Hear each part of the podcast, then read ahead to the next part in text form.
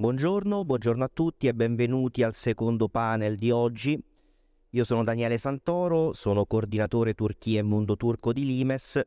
e proprio in ragione della spiccata inclinazione alla mediazione esibita dalla Turchia fin dall'inizio della guerra in Ucraina, mi è stato affidato il compito di moderare le grandi potenze in quella che a Limes abbiamo battezzato guerra grande.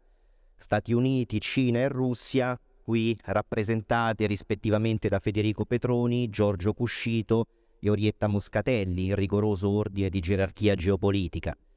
Eh, nella prossima ora e mezza, come riassume il titolo del panel, cercheremo di tracciare un bilancio eh, provvisorio naturalmente della fase acuta della competizione tra Stati Uniti, Cina e Russia inaugurata lo scorso 24 febbraio dal presidente russo Vladimir Putin con l'invasione dell'Ucraina. L'Ucraina è il campo di battaglia nel quale si combatte lo scontro di prossimità tra Stati Uniti e Russia, dunque tra la talassocrazia per eccellenza e la potenza tellurica per eccellenza. È in questa fase il principale epicentro della guerra grande, ma quest'ultima naturalmente non si esaurisce nel teatro bellico ucraino. Eh, le poste in gioco della contesa sono molteplici e variegate, alcune visibili, altre meno visibili. Molto visibile la dimensione economica, che si combatte attraverso sanzioni e controsanzioni più o meno efficaci. Relativamente meno visibile è la dimensione cibernetico-tecnologica, che si combatte sullo sfondo della partita tra Stati Uniti e Cina per il dominio nel campo dell'intelligenza artificiale. E naturalmente anche l'eco geopolitica della guerra grande risuona ben oltre il campo di battaglia eh, ucraino. Basti pensare ad esempio alle conseguenze di carattere energetico, in particolare al sopravvenuto imperativo per i paesi europei dipendenti dal gas russo di, ridu- di diversificare gli approvvigionamenti di idrocarburi proprio per ridurre la dipendenza dalle forniture di Mosca e al contestuale ricorso da parte del Cremlino all'arma del ricatto energetico mediante il taglio dei flussi di gas all'Europa, senza dimenticare naturalmente anche le ripercussioni di carattere alimentare determinate dal conflitto in Ucraina. Russia e Ucraina sono due tasselli fondamentali e nell'immediato difficilmente sostituibili della filiera agricola mondiale. Nel 2021 rappresentavano ad esempio circa un quarto dell'export globale di grano e hanno un peso simile nelle esportazioni globali di altri tipi di cereali e di fertilizzanti, da cui dipendono decine di paesi sparsi per il mondo, eh, dall'Asia sudorientale all'America Latina passando per l'Africa subsahariana. E altrettanto ampie in termini spaziali sono le, le ramificazioni geopolitiche della guerra grande, che come ci illustreranno i nostri relatori si estendono dallo stretto di Taiwan, l'altro epicentro della guerra grande, alle Afriche profonde, passando naturalmente per il Medio Oceano, e anche per teatri solo apparentemente secondari, come ad esempio il Caucaso, quadrante dal quale Turchia e Stati Uniti hanno di fatto estromesso la Russia, o i Balcani, dove i russi e in misura minore anche i cinesi cercano di usare la Serbia e in particolare le minoranze serbe in Bosnia e in Kosovo per testare la solidità della presa di Washington su quello che può essere considerato il ventre molle dell'impero europeo dell'America e per eventualmente destabilizzarlo. Eh, proprio in questi giorni sono ad esempio in corso tensioni piuttosto inquietanti tra la minoranza serba in Kosovo. Eh, abbiamo accennato prima alla Turchia che costituisce l'esempio paradigmatico di un altro fenomeno innescato o comunque alimentato dalla guerra grande, cioè il tentativo di molte medie potenze di approfittare della guerra in Ucraina e delle sue conseguenze per aumentare la propria influenza nei rispettivi esteri vicini. In questo senso la Turchia è probabilmente l'attore che ha tratto il massimo vantaggio dalle dinamiche belliche, tanto che ad aprile il ministro degli esteri turco Mevlut Cavusoglu si è spinto ad annunciare ufficialmente che la Turchia è ormai diventata una potenza globale, come peraltro dimostra il fatto che oggi ci accomodiamo al tavolo delle grandi potenze. Eh, pensiamo ad esempio alla questione eh, energetica di cui parlavamo prima. Uh, nell'incontro con Putin di metà settembre a Samarcanda, il presidente turco Recep Tayyip Erdogan ha stabilito che la Turchia avrebbe pagato circa un quarto delle forniture di gas russo in rubli, iniziativa alla quale Ankara ha iniziato a dare corso proprio nei giorni scorsi. E in cambio di questo, ma soprattutto in cambio della postura tutt'altro che antirussa adottata dalla Turchia fin dall'inizio del, della guerra in Ucraina, nello specifico contesto ucraino, Mosca sta attivamente contribuendo ad avverare l'ambizione di Erdogan di rendere il territorio turco il principale snodo energetico eurasiatico. Uh, in occasione dell'incontro dello scorso mese ad Astana, Putin ha proposto al suo omologo turco di creare nella traccia orientale, quindi nella Turchia europea, una piattaforma energetica che da un lato permetterebbe alla Russia di esportare il gas che transitava attraverso Nord Stream, eh, il gasdotto recentemente danneggiato dal noto atto di sabotaggio, e dall'altro permetterebbe alla Turchia di acquistare il gas che proviene dalla Russia e poi rivenderlo ai paesi europei traendone ingenti benefici non solo di carattere economico ma anche e soprattutto di carattere geopolitico. E in questa piattaforma energetica che verrà delineata e definita in termini tecnico-concettuali entro la fine dell'anno, oltre al gas russo potrebbe confluire anche il gas che proviene dall'Azerbaijan e in prospettiva il gas del Qatar, del Turkmenistan, di Israele. E questo è solo un esempio della crescente centralità geopolitica guadagnata dalla Turchia nel suo intorno strategico, che nella minimalista visione turca si estende più o meno dall'Antartide alla Siberia. Eh, quindi in questa fase Ankara è riuscita ad aumentare in modo esponenziale la propria importanza per tutti e tre i protagonisti della guerra grande. Eh, gli Stati Uniti continuano a percepire nitidamente l'imperativo strategico di contenere l'espansionismo turco nel Medio Oceano, ma avvertono in modo ancora più impellente la necessità tattica di avvalersi della potenza turca per contenere la spinta dei russi, cinesi e in parte anche dei persiani verso il Mediterraneo. Eh, l'operazione militare speciale lanciata da Putin ha inoltre compromesso, forse in modo irrimediabile, lo snodo ucraino delle nuove vie della seta cinesi, il che potrebbe indurre Pechino ad avvalersi sempre di più di quello che i turchi hanno battezzato corridoio centrale, cioè della rotta terrestre che lega i porti cinesi del Pacifico all'Europa attraverso il mondo turco, cioè attraverso l'Asia centrale, il Caspio, il Caucaso e l'Anatolia. La Russia, dal canto suo, è dipendente, come forse non mai, eh, dagli stretti turchi, peraltro in una fase in cui non è mai stata così debole rispetto alla Turchia, tanto che alcuni analisti tu- russi si spingono ad affermare che oggi i turchi sono i veri padroni del Mar Nero dettaglio non esattamente trascurabile dalla prospettiva del Cremlino, soprattutto alla luce del fatto che l'importanza geostrategica del Bosforo e dei Dardanelli per la Russia deriva, come vedete da questa carta, dal crescente accerchiamento degli Stati Uniti, che premono sulla federazione russa dal Baltico, eh, attraverso il probabile ingresso di Svezia e Finlandia nella Nato, al quale la Turchia continua tuttavia a opporsi, dalle pianure dell'Europa centrale attraverso l'iperattivismo della Polonia e naturalmente attraverso gli agenti di prossimità ucraini, ma anche dalle steppe dell'Asia centrale, dove il Kazakhstan, componente fondamentale della profondità difensiva russa, sta progressivamente uscendo dall'orbita di Mosca. E proprio a partire da questo vorrei stimolare innanzitutto le riflessioni di Orietta Moscatelli. Eh, Putin ha lanciato l'operazione militare speciale per spostare la prima linea di difesa, per allontanare la Nato dai confini della Federazione russa. Per il momento però Orietta sembra aver ottenuto il risultato esattamente opposto. Sì, diciamo, come hai già, hai già molto bene delineato, in modo molto articolato, la partita è molto complessa e non è tempo di bilanci, ma se vogliamo fare un tentare un primo bilancio per la Russia oggi non è esattamente positivo, insomma, non arriveremo a dire disastroso, ma c'è una... Noi parliamo spesso di eterogenesi dei fini no? per, per la scommessa, l'azzardo, sempre più sembra un azzardo bellico quello di Putin in Ucraina, e questa eterogenesi dei fini si declina già in parecchi capitoli, tanto che forse potremmo già scrivere più che un capitolo, un libro sulle vulnerabilità aumentate della Russia che emergono ad oggi, sempre ad oggi dobbiamo dire, perché insomma la partita è ampia, complessa e in corsa, che emergono da questo conflitto per, per la Russia. La Russia certamente, Putin certamente eh, non voleva, questo il primo insomma, delle preoccupazioni, anche delle motivazioni securitarie per questo, per questo conflitto,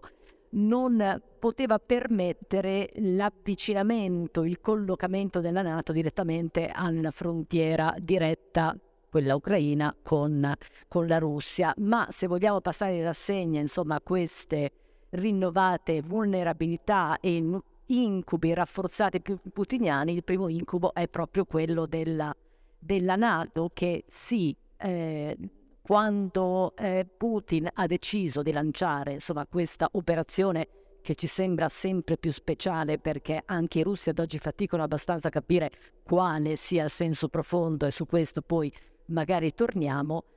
il, l'Ucraina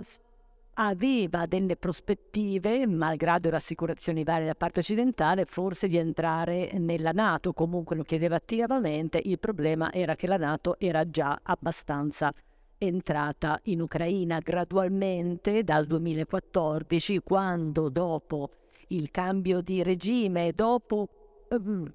un punto che diventa fermo nel 14 e che Vladimir Putin evidentemente non aveva colto, cioè che non ci sarebbe più stato ritorno, non ci sarebbe stato più possibile nemmeno alternanza no, di un regime filo occidentale come quello che si insedia nel 2014 con un aiutino, diciamo, occidentale, un'alternanza con una, un regime invece, invece filorusso, ma eh, cosa accade? Accade che dunque la Nato, e lo vediamo oggi, e George Friedman ce l'ha ampiamente confermato, è attiva in Ucraina, tanto che l'Ucraina la possiamo considerare un membro già de facto della Nato, e non solo, e, e, e vediamo che la Nato si allarga, no? il primo degli incubi degli incubi di, di, Vladimir Putin. La Nato ne ha parlato già compiutamente ieri il direttore Caracciolo, quindi non mi dilungo, ma la Nato con l'ingresso che possiamo dare per cosa accertata della Finlandia e della Svezia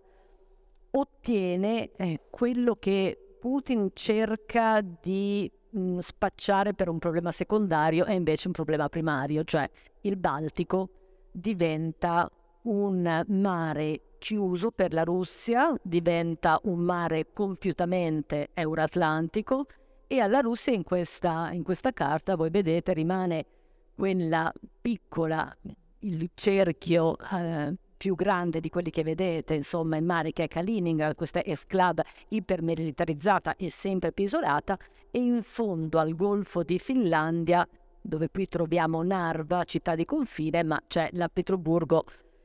di, di, Vladimir Putin che quando nasceva era a Leningrado, insomma qui c'è tutto un mondo, un mondo anche ideale che non andiamo a esplorare ma che ha delle conseguenze profonde e le avrà anche se Putin liquida questa, questo allargamento della Nato come meno problematico perché lui dice non abbiamo un conflitto in corso eh, con la Finlandia. Oggi no, domani chi lo sa. L'altro, sempre parlando e chiudendo il capitolo NATO, c'è il, il fatto che la NATO, la, la, guerra in Ucraina, ha accelerato lo spostamento del baricentro della NATO verso est, verso est con una, un rafforzamento, scusate, rimango su questo, io e le cartine abbiamo sempre qualche problema e oggi ne abbiamo la conferma, non si sposta. Ok, sì, rimaniamo sulla baltica, per dire che la, la Nato oggi è, è, sempre più sbilanciata verso est con questo baricentro che diventa più chiaramente orientale a guida polacca con ampio e entusiastico affiancamento del, delle tre repubbliche baltiche e questo fronte, questa super NATO avanguardia della, della NATO in Europa, è geneticamente antirussa. Insomma, la Polonia eh, da sempre, e oggi intravede la possibilità che questo diventi in qualche modo una realtà, spera di vedere la Russia ridimensionata, possibilmente annichilita, nella fattispecie in questo momento Putin magari spodestato e in Polonia si organizzano degli incontri per, così non dico costruire, ma auspicare, vagheggiare una, eh, una, un cambio di regime in Russia che passi magari attraverso anche un cambio di regime violento, tanto che di recente si è parlato di premiare, di premiare chiunque potrà fisicamente eh, eliminare, eliminare Putin. Quindi questo è il primo del, degli incubi putiniani, per quanto in parte sublimato, per adesso negato, e tra l'altro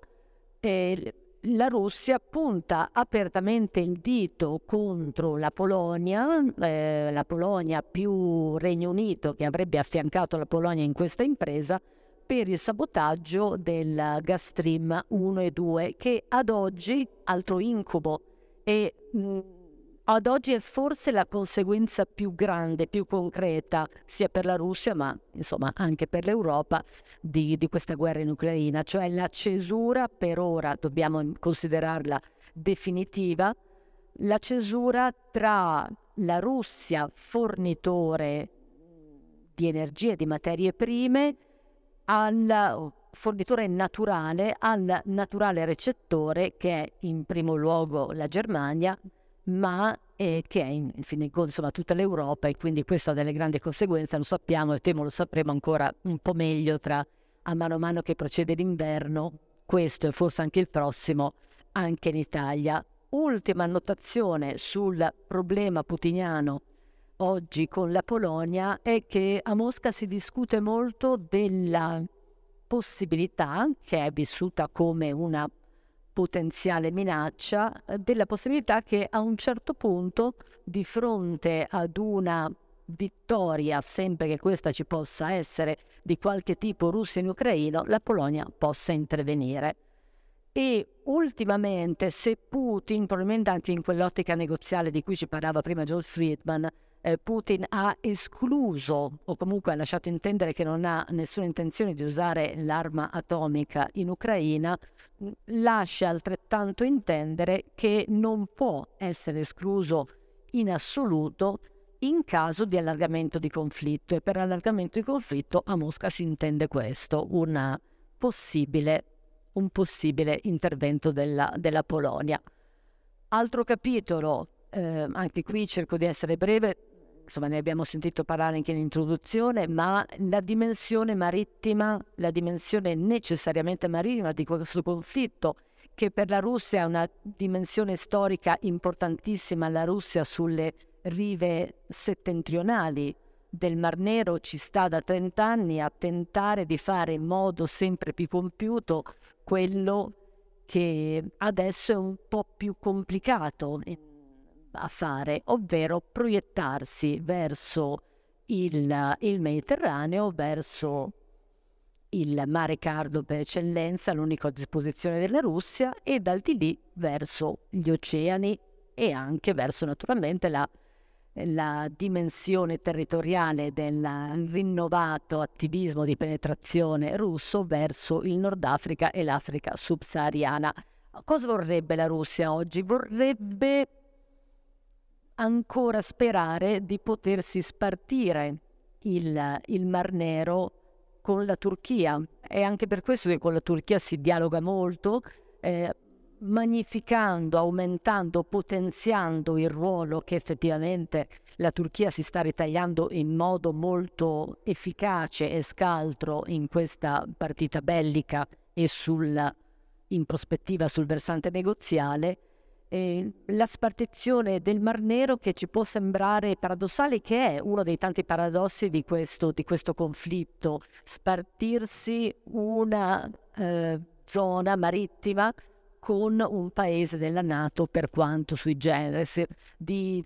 di qualche giorno fa, insomma di una settimana fa, è la realtà un po' più complessa per la Russia. Eh, le navi che erano state inviate 8-9 mesi fa dalla flotta del Pacifico e che la Russia voleva fare entrare nel Mar Nero dopo otto mesi di attesa, tra l'altro sono le navi che quest'estate hanno scorazzato ampiamente nei mari italiani, compreso l'Adriatico, hanno deciso di uscire dal Mediterraneo e tornarsene a casa sul Pacifico perché la eh, Turchia non ha chiuso gli stretti, quindi il problema degli stretti Dardanelli e Fosforo nello specifico in mano a un paese nato per quanto nato come pare alla Turchia è un grosso problema in prospettiva ed è, eh, ed è rafforzato dal conflitto in corso. E poi accennavo alla proiezione in alla proiezione russa sull'Africa, che è uno dei successi ad oggi degli ultimi 5-6 anni putiniani e che oggi viene messa in qualche modo in, uh, in dubbio, quantomeno. In Russia l'Africa è presente un po' ovunque, un po' ovunque, con delle modalità molto particolari, cioè con una presenza piccolissima. Parliamo di poche centinaia di uomini, a volte si arriva al migliaio proprio quando c'è qualcosa di grosso da fare, sotto forma di quasi sempre e solo eh, miliziani del gruppo Wagner. E il gruppo, questa organizzazione paramilitare che sino alla guerra in Ucraina veniva mandato in dove era meglio non mandare eh, i soldati dell'esercito regolare, oggi in Ucraina si ritrova in prima fila e con una crescente funzione e anche potere perché invece lì è complesso, non si riesce, è meglio non esagerare col tentativo di mandare l'esercito regolare da cui la mobilitazione parziale teoricamente e probabilmente ad oggi anche veramente e poi si vedrà tanto che Putin si è rifiutato, ha detto che non serve firmare un uh, decreto per porre fine alla parziale mobilitazione. Quindi la proiezione eh, russa eh, sulla, sull'intera Africa, sulla costa eh, settentrionale e anche sulla parte subsahariana viene messa in questione perché in una situazione del genere anche quelle poche centinaia barra migliaia sono importanti. Allo stesso tempo, perché insomma, povero Putin non è che possiamo solo fare la lista delle vulnerabilità, in, a queste latitudini, soprattutto subsahariane,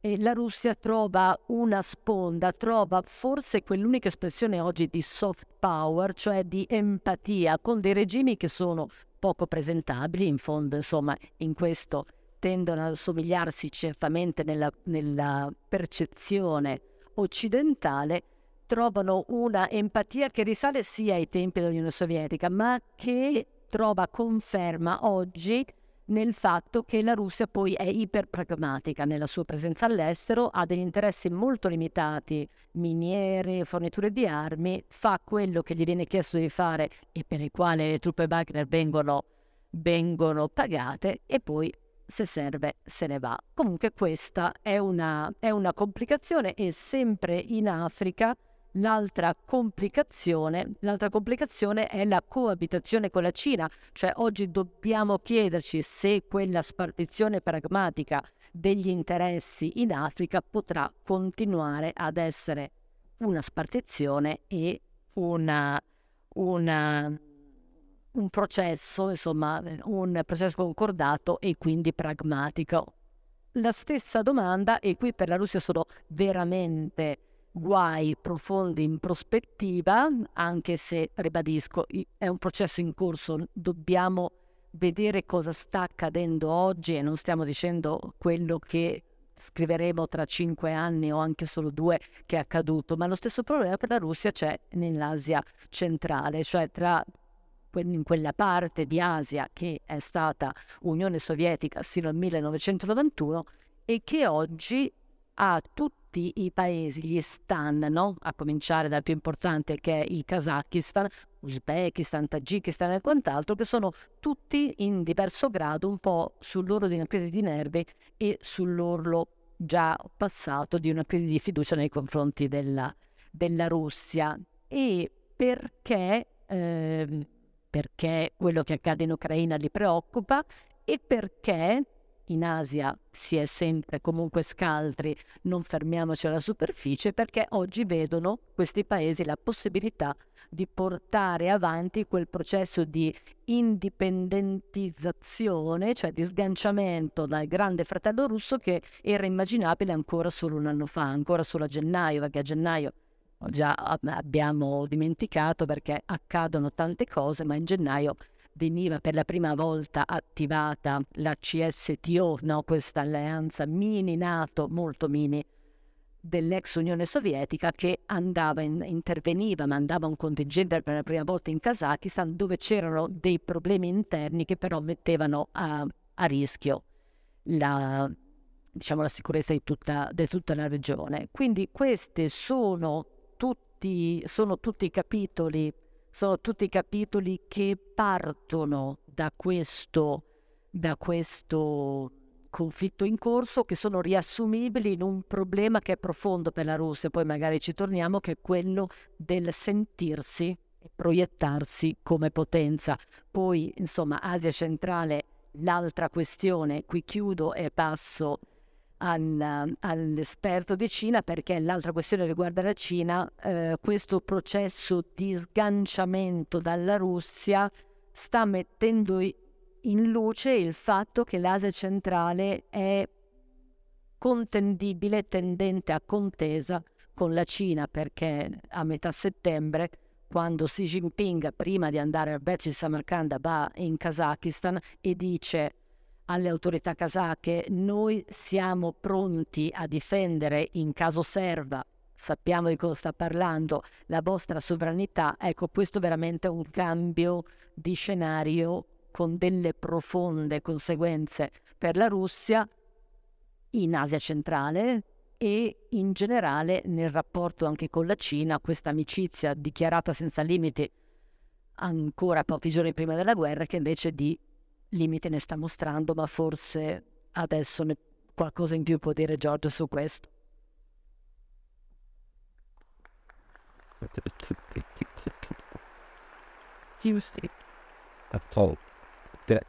Grazie Orietta.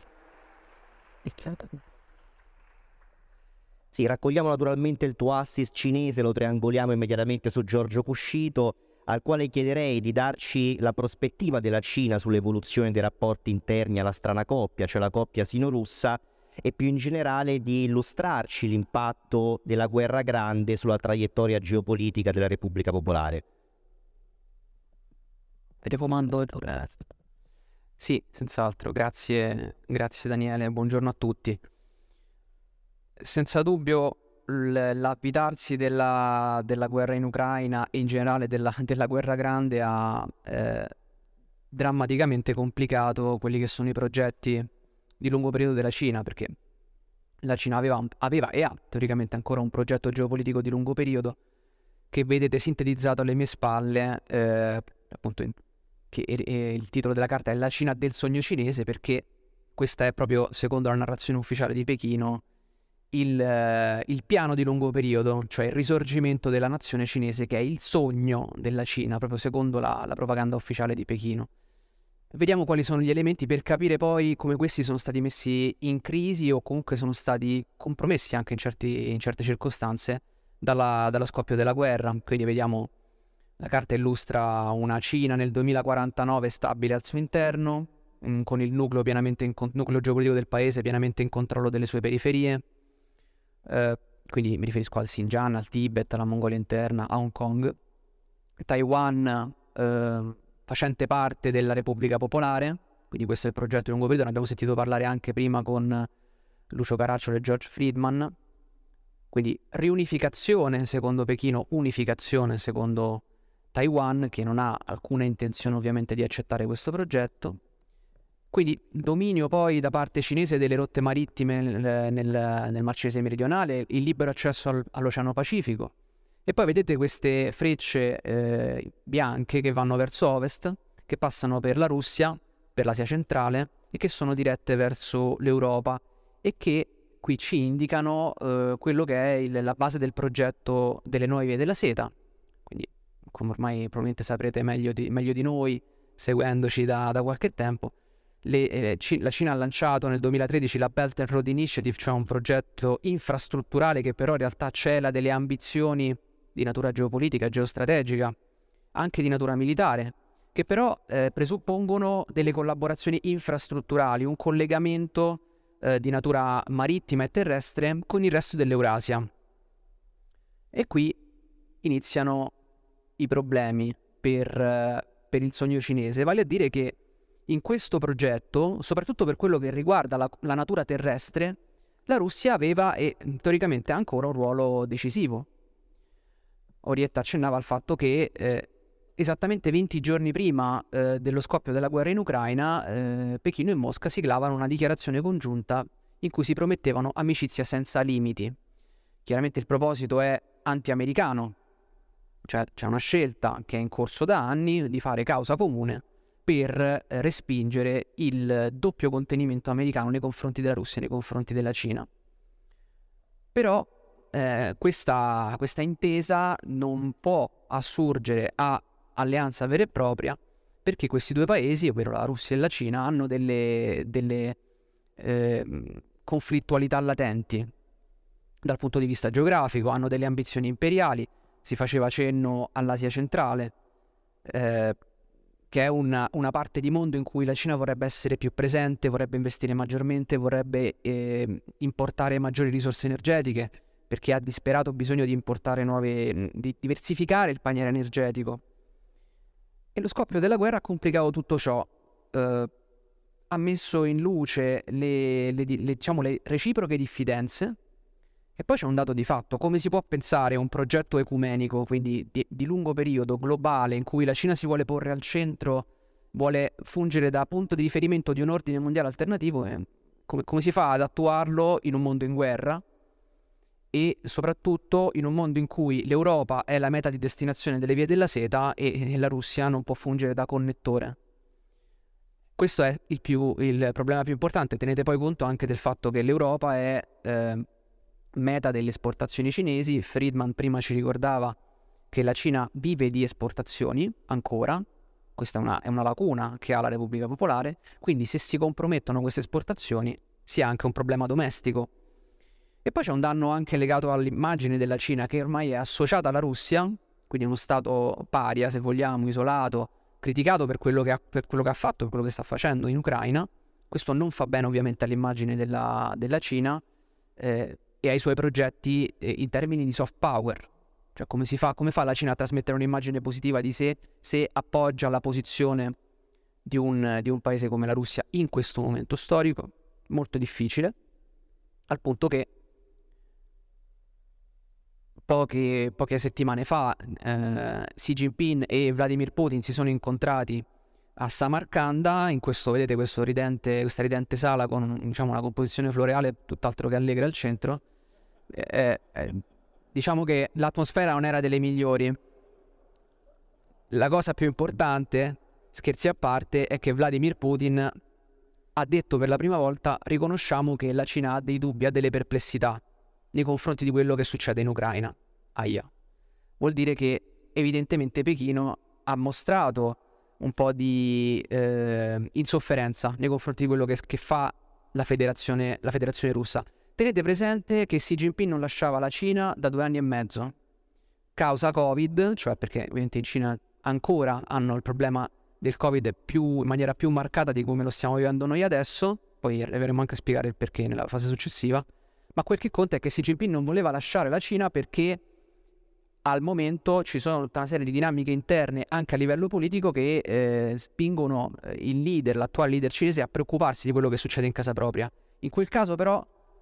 si ha deciso di lasciare la Cina e di mandare un messaggio innanzitutto alla Russia, cioè che è necessario trovare quantomeno un cessate il fuoco il prima possibile perché tutto ciò sta danneggiando gli interessi del partner di, di maggioranza, che è la Cina. Mi riferisco ovviamente al rapporto, al rapporto con, uh, con la Russia. Tra l'altro, lo scoppio della guerra in Ucraina ha anche attirato l'attenzione delle potenze occidentali, ma non solo, su quello che stava succedendo dall'altra parte del mondo, e cioè a Taiwan. Vale a dire che l'associazione eh, Ucraina-Taiwan per molti è stata immediata. Sia chiaro, dal punto di vista geostrategico sono due contesti estremamente differenti, eh, però è anche vero che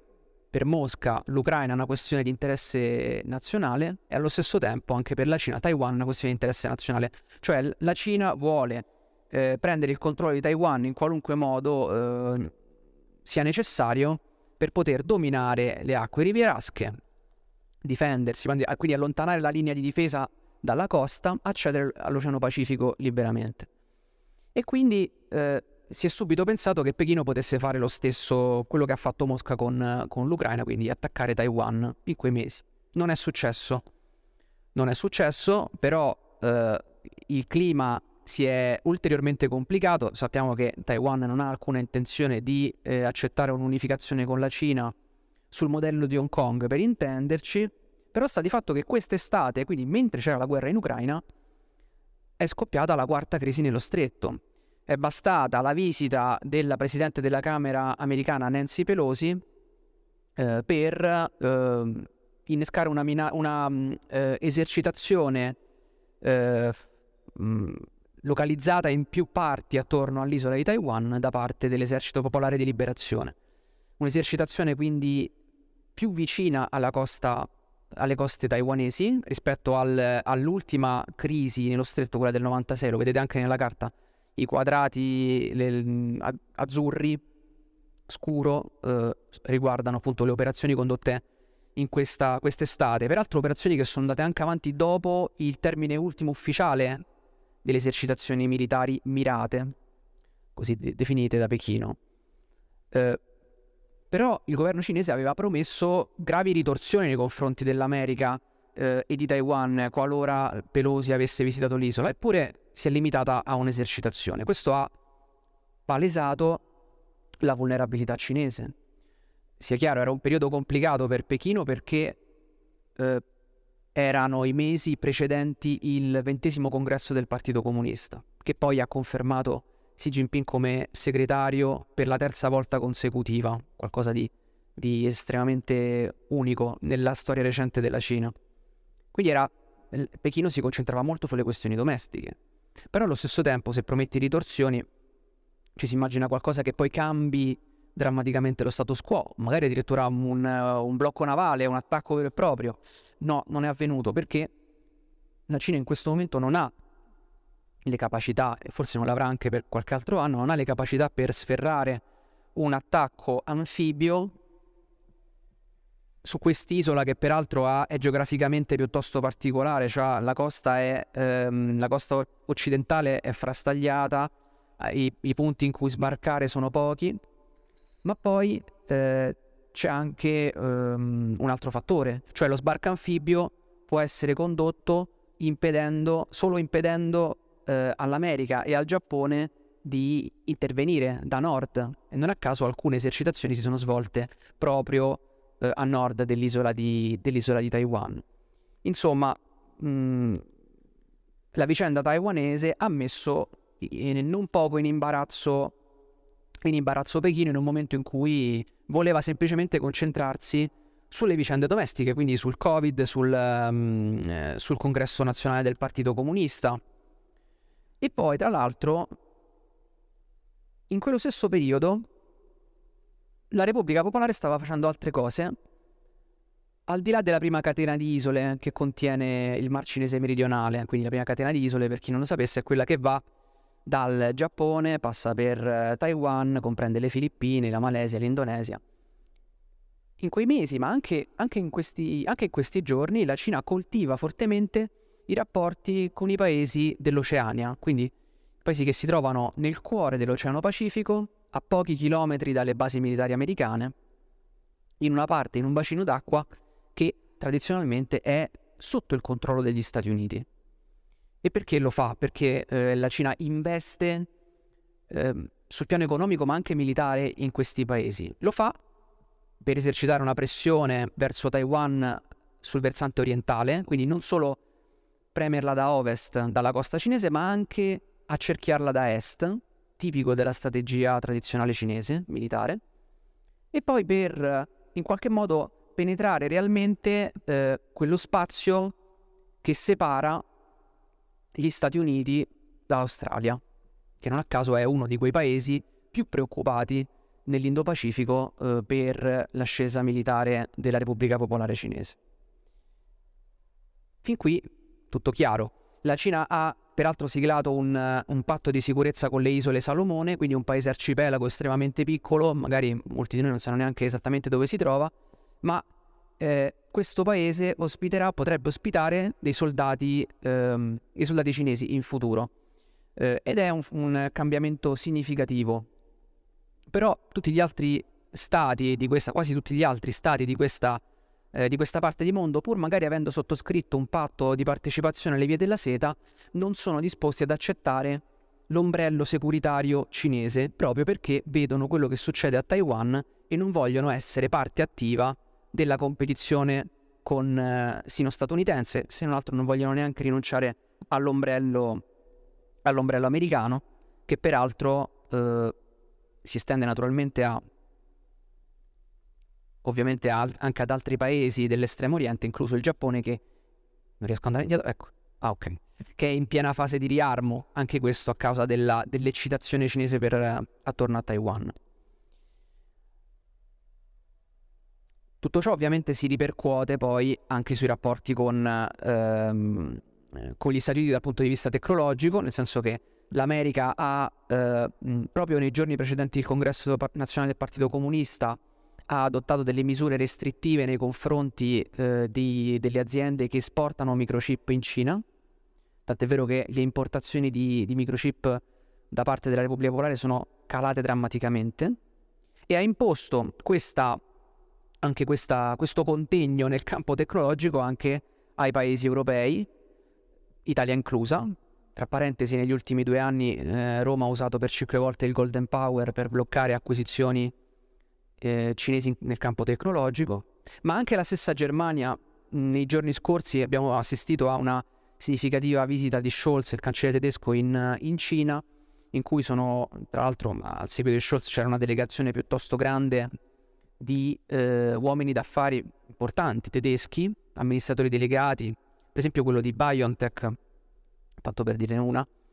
Però è anche vero che eh, nei giorni successivi al viaggio di Scholz, la Germania, per esempio, ha bloccato due acquisizioni te- cinesi nel campo dei semiconduttori.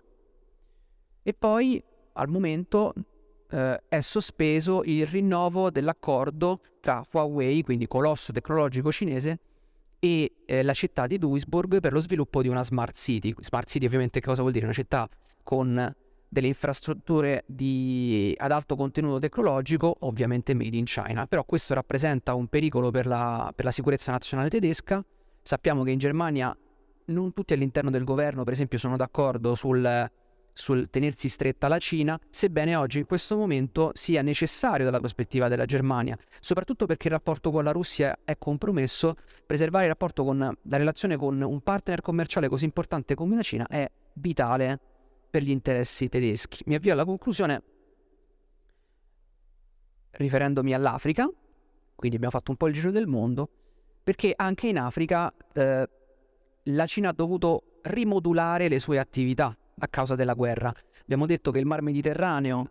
è eh, fortemente, fortemente, conteso, eh, gli Stati Uniti sono tornati attivi nel Mar Mediterraneo, ci sono i russi, ci sono naturalmente i turchi, e la Cina evita adesso di pattugliare queste acque. Per, tra l'altro l'esercito popolare di liberazione non naviga eh, stabilmente nel Mar Mediterraneo almeno dal 2018. Eh,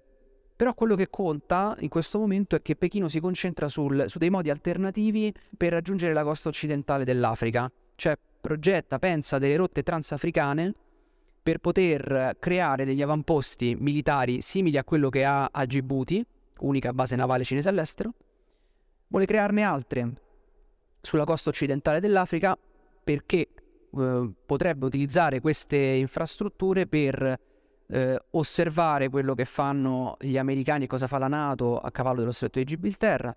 acquisire maggiore eh, confidenza con l'Oceano Atlantico, che è un oceano che i cinesi conoscono onestamente poco, e poi con la coda dell'occhio appunto guardare verso la costa orientale degli Stati Uniti. Insomma, la combinazione di questi, di questi elementi ci, fa, ci dà già un'idea del perché eh, la Cina è insofferente nei confronti della guerra grande e della guerra in Ucraina, ma per capire appieno perché il sogno cinese è in crisi manca un tassello cruciale che è quello domestico, vi lascio in sospeso con questa foto perché poi ne riparliamo nella fase successiva. Grazie.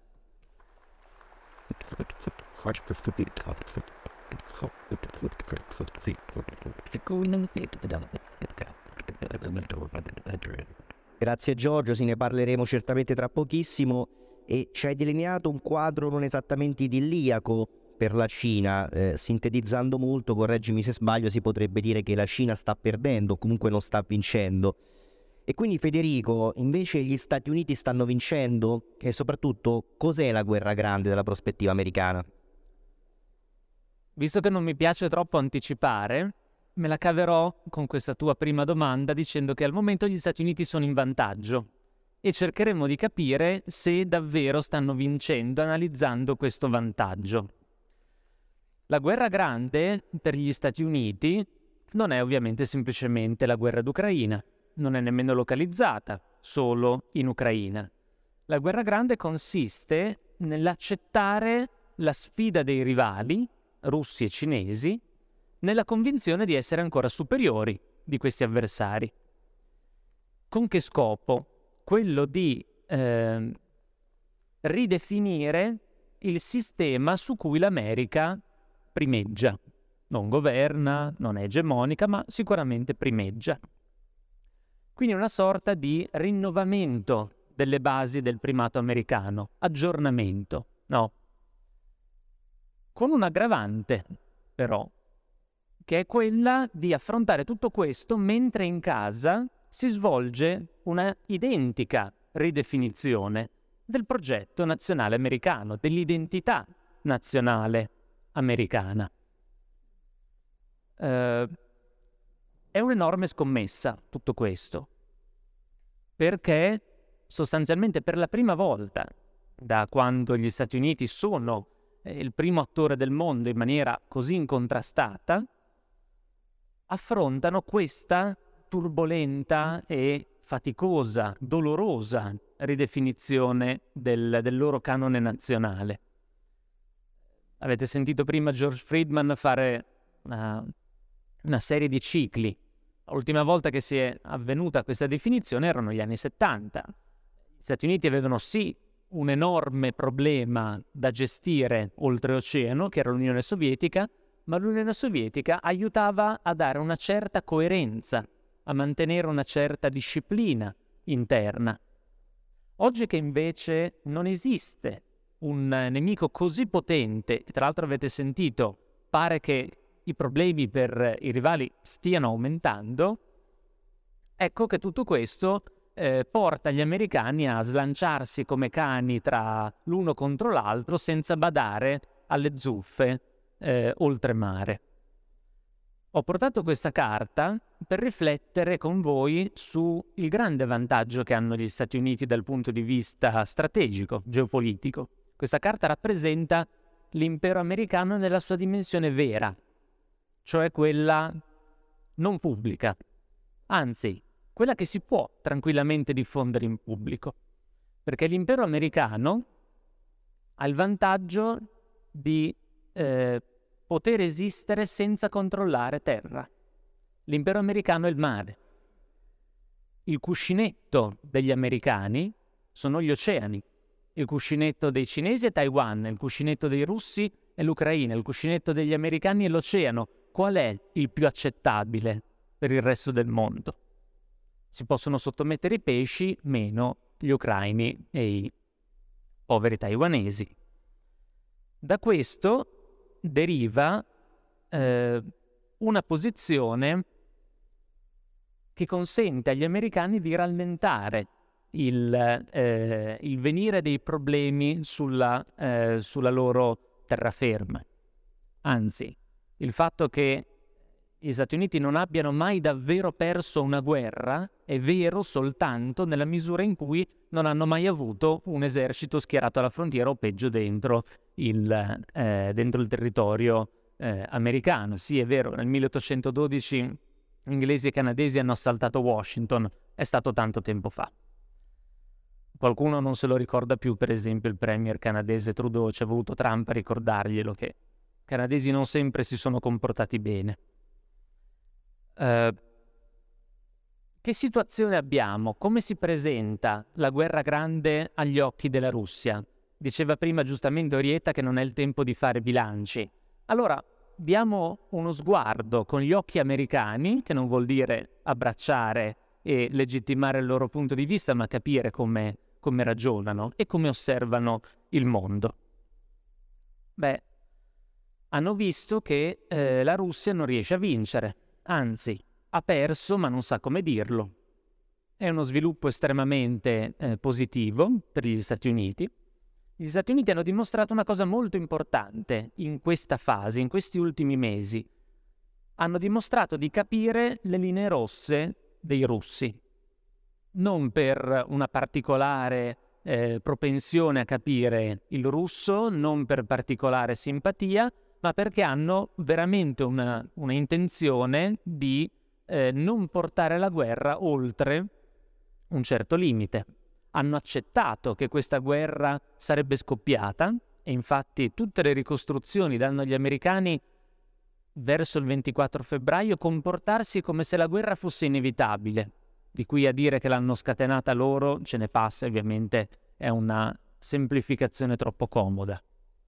Però il punto era esattamente questo, eh, accettare la guerra d'Ucraina finché eh, non fossero costretti a schierare fior di truppe sul fronte della Nato per impedire che i russi, presa Kiev, avanzassero ulteriormente. Tutto questo non è avvenuto, bene, si trattava di fare una parafrasi alla canzone Maracaibo. Sconfitta la Russia, sì, ma dove? E questo è il punto. Ed è questo che è successo in questi, eh, in questi mesi, in cui appunto gli americani hanno dimostrato di capire dove era necessario fermarsi e anche come farlo intanto hanno preso un certo controllo del, dell'esercito ucraino attraverso una fornitura militare estremamente eh, generosa e copiosa, attraverso anche la pianificazione operativa di certe missioni degli ucraini. Non gli hanno scritto loro il piano di battaglia, ma l'hanno voluto controllare. E hanno detto anche, no, voi qua non andate, ma andate da un'altra parte. Gli ucraini quest'estate, tarda estate, volevano puntare su, già su Kherson, volevano addirittura spezzare la continuità territoriale tra eh, Mariupol e eh, la Crimea. Gli americani hanno detto non fatelo.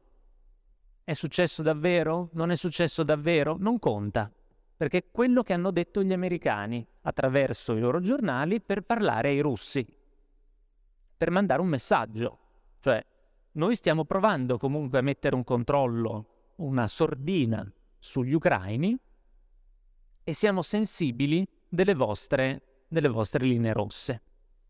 Poi hanno cominciato a diffondere altri messaggi, cioè non vi mandiamo più tutti gli armamenti che vi abbiamo mandato finora. Poi il bello della politica americana è che eh, i diversivi si autogenerano e quindi tra settembre e ottobre si è diffusa la paura che eh, i repubblicani, assunto il controllo del, del congresso, avrebbero immediatamente eh, spento i rubinetti degli aiuti militari. Non andrà così. Magari qualcosa si verrà rallentato, ma era già il Pentagono a dire tranquillamente che no, noi non diamo tutto quello che gli ucraini chiedono. Questo avveniva già all'inizio della guerra, ma si è intensificata la cosa f- al punto da dire non vi mandiamo più le cose che abbiamo nei nostri arsenali. Eh, facciamo, vi, vi, vi cediamo delle, degli armamenti che nostri, la nostra industria bellica produrrà in futuro, ma niente che abbiamo nei nostri arsenali. Messaggio molto chiaro. Dobbiamo mantenere un certo livello di armamento per essere pronti sul, sul Pacifico, soprattutto per non convincere la Cina a, ehm, ad attaccare. E qui arriviamo a, alla cronaca quotidiana. È un peccato fare una, centrare una conferenza geopolitica sulla cronaca, ma stanno avvenendo cose estremamente interessanti. Per esempio, la cerchia del presidente Biden che esorta gli ucraini in futuro, sì, in futuro, domani, a negoziare con, con Putin, o meglio a rimuovere la precondizione che Putin se ne deve andare prima di, eh, che gli ucraini si sedano al tavolo e soprattutto due giorni fa è stato fatto uscire che eh, il più alto ufficiale in carica dell'esercito delle forze armate americane, generale Mark Milley, è contrario a, eh, a, far proseguire la controffensiva ucraina. Vorrebbe che gli ucraini consolidassero al tavolo delle trattative eh, i successi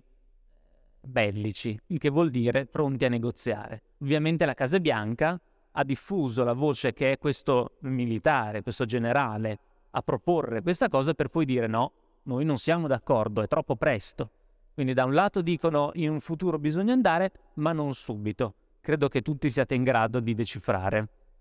il, il messaggio. Mi sembra chiaro che eh, gli americani abbiano messo su una bilancia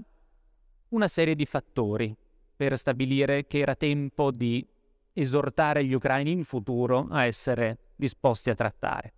Primo, la Russia va sconfitta, è stata in un certo modo sconfitta, soprattutto deve essere indebolita, ma non deve essere fatta saltare, per due motivi. Il primo è che eh, se salta la Russia non salta come l'Unione Sovietica l'impero di Mosca. Stavolta bisogna entrare a scavare dentro il corpo della Russia, sarebbe un processo estremamente più violento e soprattutto non è assolutamente detto che non accada anche senza l'aiuto degli americani. Quindi il punto è chiarire ai russi che non saranno loro a incentivare eh, lo scaricarsi delle onde di questa guerra dentro la Russia. Non lo incentiveranno, non lo impediranno, è affar vostro. Secondo motivo, la Russia serve a tenere assieme la Nato e la Nato serve a presidiare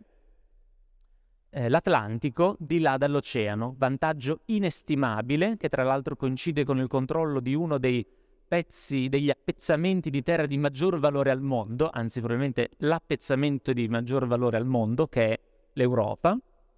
valore raddoppiato dal fatto che appunto consente la protezione del cuscinetto atlantico. Senza la Russia che spaventa è davvero liberi tutti. I polacchi si prendono un pezzo di, eh, di Russia, i tedeschi si prendono probabilmente un giacimento e si mettono d'accordo con chi siederà eh, a Mosca. Insomma,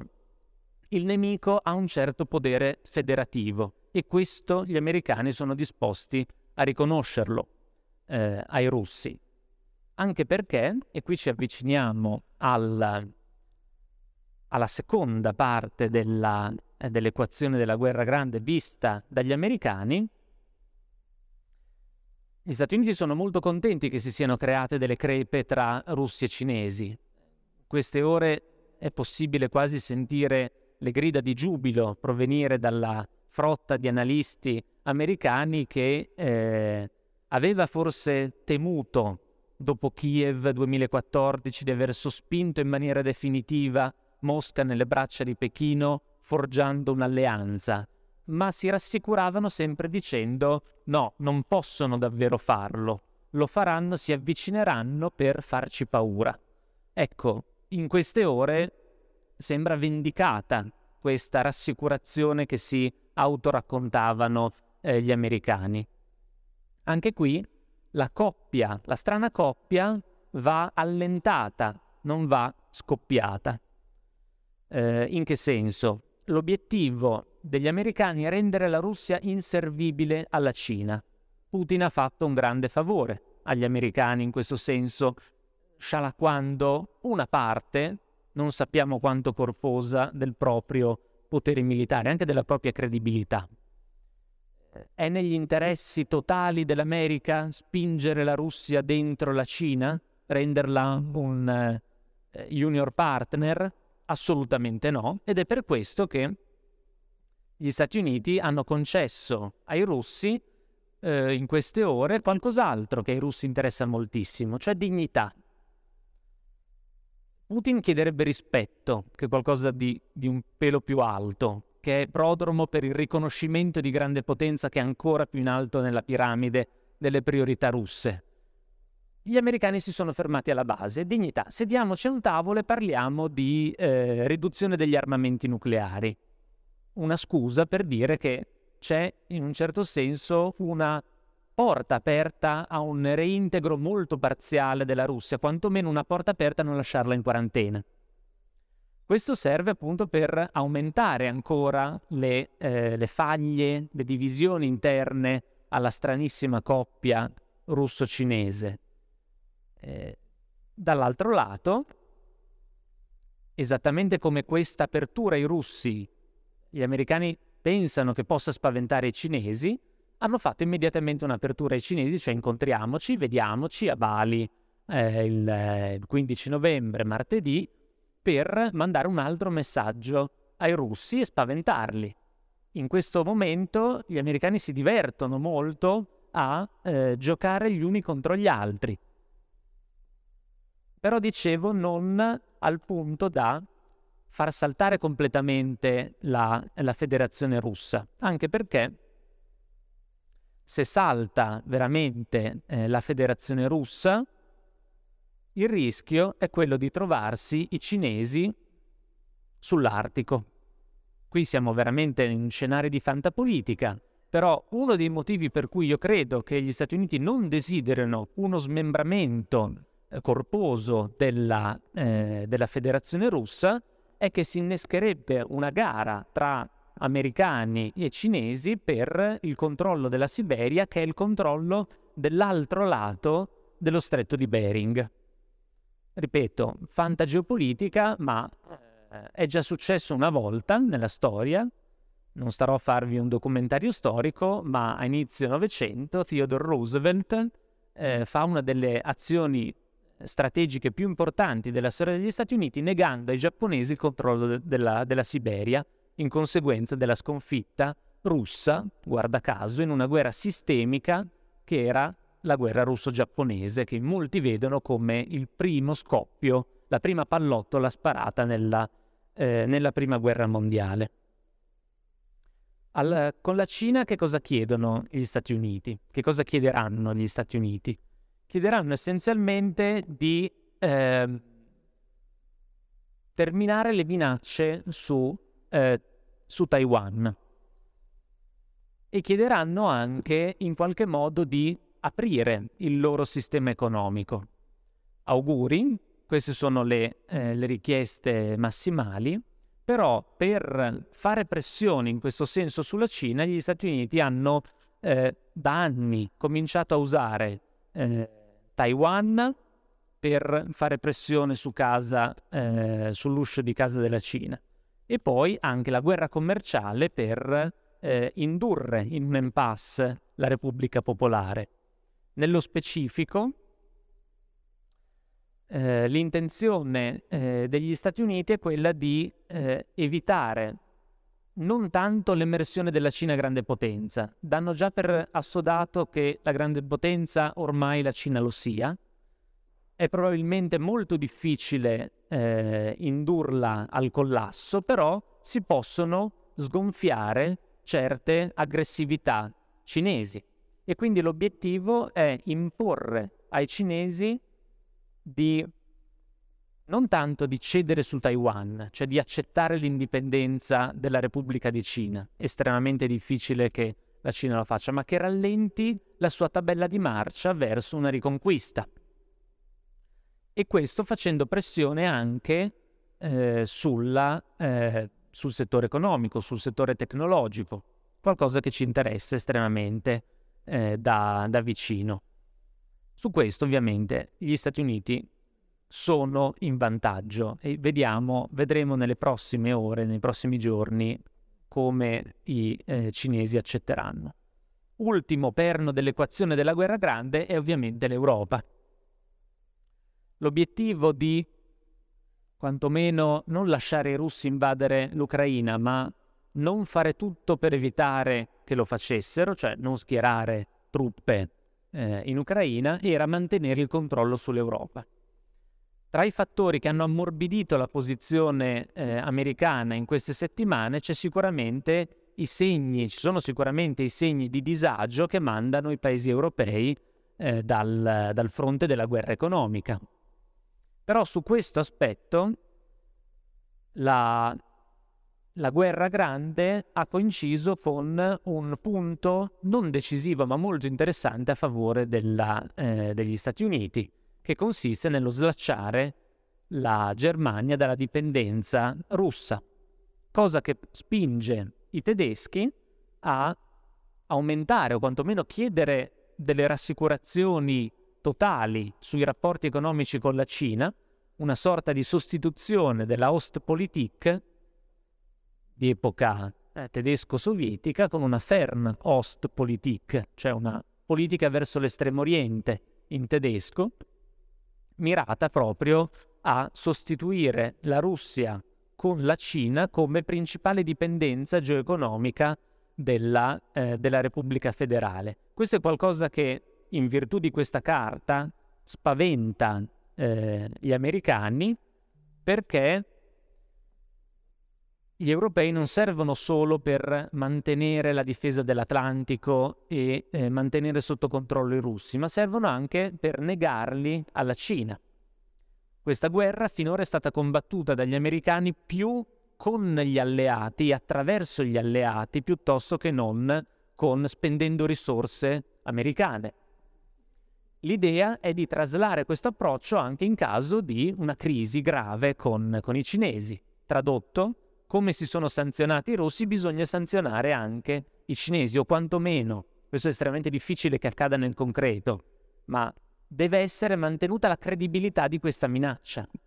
Cioè, deve essere inserito tra i calcoli dei pechinesi che i tedeschi, i francesi, gli italiani, eccetera, possano, gli inglesi, possano ridurre i loro rapporti economici in conseguenza di, eh, di una crisi. Ed è per questo che questa situazione che si è venuta a creare con la Germania che anche per rivendicare autonomia si rivolge a Pechino, non spaventa, ma convince ulteriormente eh, gli americani della necessità di mantenere sotto sorveglianza e anche sotto pressione economica la Repubblica federale. Sotto pressione economica anche perché serve per alimentare e per placare il fronte interno.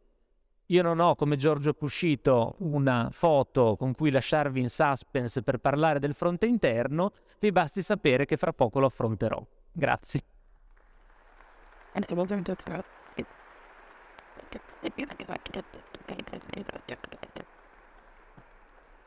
Grazie a te Federico. Beh, tutti voi avete fatto riferimento a un fattore decisivo, cioè appunto le ripercussioni della guerra grande sul fronte interno delle grandi potenze. E qui non posso che cominciare da Giorgio che ci ha lasciato in trepidante attesa righe e quindi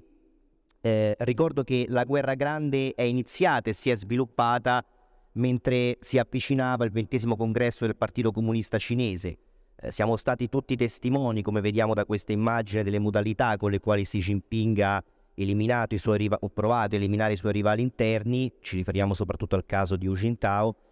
e eh, vorrei quindi chiederti se il presidente cinese è effettivamente riuscito nel suo intento e se le lotte di potere nella Repubblica Popolare possono considerarsi concluse. Sì, ha eh, rimosso una parte consistente dei suoi oppositori eh, nella misura in cui forte- fondamentalmente eh, la cordata un tempo facente afferente a, a, afferente a Hu Jintao è praticamente esclusa dal, eh, sì, diciamo, dal comitato permanente del Politburo del Partito Comunista, quindi l'organo apicale del partito. Non c'è nessuno di quelli che un tempo faceva parte della sua cordata, i cosiddetti Tuanpai, cioè i politici emersi dalla Lega della Gioventù Comunista. E non ci sono neanche eh, gli esponenti eh, della cosiddetta fazione di Shanghai, che era quella che faceva riferimento a Jiang Zemin. Peraltro anche Xi Jinping un tempo faceva parte in maniera abbastanza lasca di questa cordata, poi si è creato una sua rete di potere imperniata su eh, funzionari politici che hanno fatto carriera con lui, o comunque con cui ha condiviso, ha condiviso anche una, una carriera um, accademica. E quindi oggi chi gli siede accanto, i fantastici sei che gli siedono accanto, sono tutti personaggi che hanno fatto carriera con lui, che lui conosce molto bene e di cui si fida. Eh, si fida, ma questo può essere un problema, nel senso che per esempio eh, Li Qiang, che è diventato che è il suo numero due, perché nel Partito Comunista c'è una, una classifica, un ranking, diciamo, no? Xi Jinping è il numero uno e poi fino al 7 eh, sono numerati i vari eh, vertici del Partito Comunista e a ciascuno è assegnato un dossier. Li Qiang, che è il numero due, è, eh, è stato capo di partito a Shanghai ed è diciamo prassi nel partito eh, promuovere chi è il, il, segretario a Shanghai perché è un ruolo importantissimo. Però negli ultimi, negli ultimi mesi eh, Shanghai è stata colpita da un grande focolaio di Covid che è stato gestito molto male. E negli ultimi due anni chi gestiva male l'epidemia veniva messo da parte, se non altro per allentare la pressione sociale e dimostrare che c'è una sorta di rimpasto o di meritocrazia, di sistema meritocratico all'interno del partito. La promozione di questa persona, di questo politico al numero due, evidentemente eh, mette in crisi questo, questo sistema, cioè potrebbe per esempio innescare negli strati più bassi del partito un meccanismo per cui ci si chiede ma conta più la meritocrazia o la lealtà al presidente? E questo è un, è un, fattore da poco che mi porta anche a dire che non possiamo diciamo, dare per concluse le lotte di potere all'interno del Partito Comunista, anche perché, eh, come dicevo prima, eh, sì, eh, è vero che la Cina ha tanti problemi fuori, fuori casa, ma ne ha diversi anche in casa. Ed è emerso questo, questa dinamica è emersa anche durante il discorso di Xi Jinping eh, durante il congresso del Partito Comunista. Vedete qui, eh, allora diciamo che chi si occupa di Cina si diverte a vedere cosa, cosa scrive o cosa dice il presidente cercando di decifrare quello che dice. E io raramente sto attento alle parole chiave dei discorsi, ma in questo caso salta agli occhi che per esempio Xi Jinping ha usato per 91 volte il termine Anchuen, cioè sicurezza, durante il suo discorso, che è una, un numero notevolmente superiore rispetto per esempio agli anni passati, al, al discorso che fece nel 2017. Perché lo fa? Perché lo ha fatto? Perché la percezione che Pechino ha della stabilità domestica è una percezione, diciamo, Pechino percepisce la fragilità domestica in questo momento.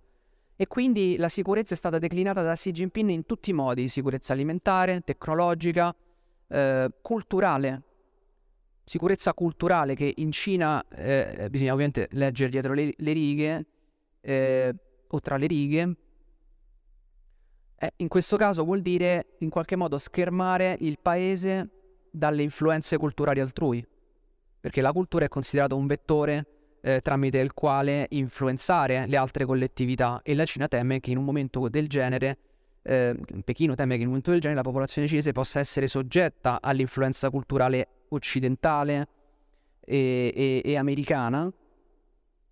e, sono, e, non può essere un momento peggiore perché ci sono una serie di dossier aperti che non, non sono stati risolti. Beh, innanzitutto il Covid. Eh, in Cina ci sono ancora focolai di coronavirus che Pechino cerca di neutralizzare non con il vaccino, che appunto il vaccino cinese non è, non è efficiente come, come essere, possono essere quelli occidentali, ma con dei lockdown mirati che hanno colpito l'economia, è, la cui crescita è rallentata fortemente, ma ha anche creato eh, del malcontento all'interno della popolazione, che è sostanzialmente stanca di eh, dover sottostare a questi lockdown e che poi si verificano nei gangli vitali del paese. Anche nella stessa Pechino, pochi giorni prima del congresso, non a caso è stato esposto,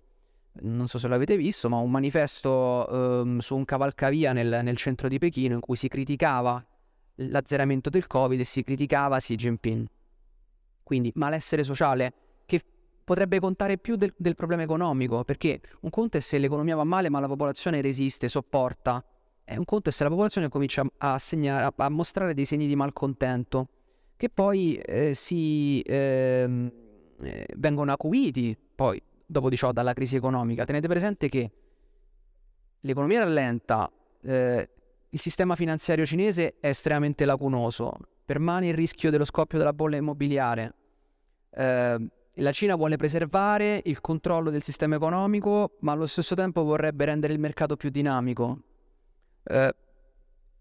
tenete presente anche del fatto che i giovani eh, incontrano dei problemi notevoli dal punto di vista sociale. La popolazione cinese sta invecchiando, quindi il sogno cinese del 2049 è, è raggiungibile solo se eh, la Cina si dota di una popolazione giovane, in grado di trainare il paese verso il futuro. Eh, il numero dei matrimoni è in declino.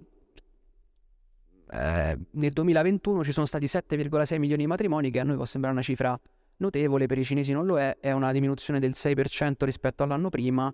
e la cifra più bassa dall'86. E eh, la disoccupazione giovanile è stata pari eh, quest'anno al 20%, cifra record per la Cina. Sono indicatori non tutt'altro che positivi e, ehm, e poi si registra, come dicevo, anche un certo grado di depressione tra i giovani, a cui si chiede di, di, di, in qualche modo soddisfare il ritmo che ha la Repubblica Popolare, cioè gli si chiede di eh, studiare, laurearsi in fretta, eh, entrare subito nei gangli dell'economia cinese e del sistema politico cinese per appunto eh, perseguire il risorgimento della nazione. E molti giovani reagiscono eh, in maniera passiva anche eh, stando, c'è cioè il fenomeno del, del, dello stare sdraiati, per cui molti giovani rimangono sdraiati a letto come forma di, disobbedienza, per non sottostare ai ritmi stressanti del, del paese. Insomma, per concludere, non esattamente il tipo di società che si vuole per affrontare le grandi sfide che si dicono a una potenza,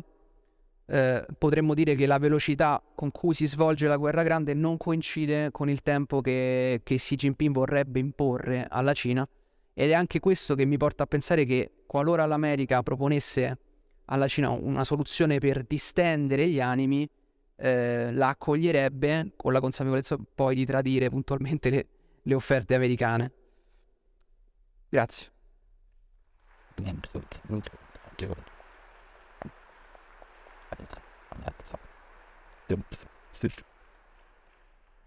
Grazie Giorgio. Beh, da quanto hai detto deduciamo che la tempesta cinese ancora in furia o comunque non si è del tutto placata. Federico, tu non hai una foto tempestosa come quella di Giorgio, però immagino ci potrai spiegare lo stesso come sta invece procedendo la tempesta americana. Allora, non ho eh, una cima tempestosa, neanche una foto tempestosa, ma ho una frase tempestosa. Thomas Jefferson, uno dei padri fondatori del, degli Stati Uniti, nonché primo stratega degli Stati Uniti basso, diceva che lo spirito di resistenza al governo è così di valore in certe occasioni che vorrei che fosse sempre mantenuto vivo. Sarà spesso esercitato quando sbagliato, ma meglio che non esercitarlo affatto. Mi piace un po' di, rebe- di ribellione qua e là. È come una tempesta nell'atmosfera. George Friedman sicuramente conosce molto bene queste parole, probabilmente è il motivo per cui ha scelto di intitolare questa crisi americana tempesta. Ecco, un po' di ribellione ogni tanto serve. Qui forse però stiamo eh, superando in America la soglia di allarme. Perché non solo gli americani, vabbè, gli americani si odiano reciprocamente moltissimo. Una delle differenze antropologiche principali tra gli italiani e gli americani è che, io credo, eh, entrambi ci odiamo molto e litighiamo spesso al nostro interno. Tuttavia, noi quando ce lo fanno notare, diciamo è vero, siamo finiti e ci prostriamo al, alla critica esterna. Quando qualcuno lo fa notare agli americani, loro reagiscono con un pugno. Questa credo che sia la, la più grossa differenza. Questo per dire cosa? Che c'è una conflittualità interna altissima negli Stati Uniti. Il virus, il Covid, ha generato un virus di intolleranza reciproca ancora più forte del, del virus vero, anche perché in America il virus ha comportato una ridistribuzione della popolazione altissima. Tantissima gente ha cambiato stato, ha cambiato città eh, e notoriamente quando gli americani si spostano smuovono gli equilibri interni e dunque smettono di odiare il vicino per cominciare a odiare il nuovo vicino. Insomma, eh, si è alzata estremamente la, la, la, la, temperatura dell'intolleranza reciproca, ma anche verso le istituzioni. La seconda gamba della crisi di identità americana è la crisi di identità delle istituzioni, che sono create, anzi ancora meglio, eh, tutto il progetto nazionale degli Stati Uniti è proteggere l'individuo da istituzioni eccessivamente ingombranti. Quando oltretutto queste istituzioni di cui già tu non ti fidi smettono di funzionare e so, alimentano i problemi, ecco che avviene una rivolta nei confronti di queste istituzioni, che si manifesta, tra le altre cose, in uno scontro tra lo Stato centrale e gli Stati federati, questo per dire che uno degli esiti di questo processo di ridefinizione americano interno potrebbe coincidere con un cambio dei rapporti tra lo Stato centrale e, lo, e, gli Stati federati, addirittura forse con una riscrittura di alcuni dei confini eh, tra gli Stati. C'è un, un'ampia fetta della società che chiede tutto questo. A questo si somma la terza gamba della, eh, della crisi interna, che è una crisi o quantomeno un impasse del dinamismo americano. Avete sentito da George Friedman che eh, gli americani accettano il caos, lo cavalcano perché quello ri- li rinnova continuamente. Beh, però queste basi del rinnovamento si stanno in quanto meno rallentando. Un esempio è la crisi dell'istruzione dell'educazione, sia scientifica sia eh, basilare. Gli alunni della, eh, del, che arrivano alla fine delle elementari eh, sanno meno leggere, sono più analfabeti, sanno meno far di calcolo rispetto a eh, dieci anni fa.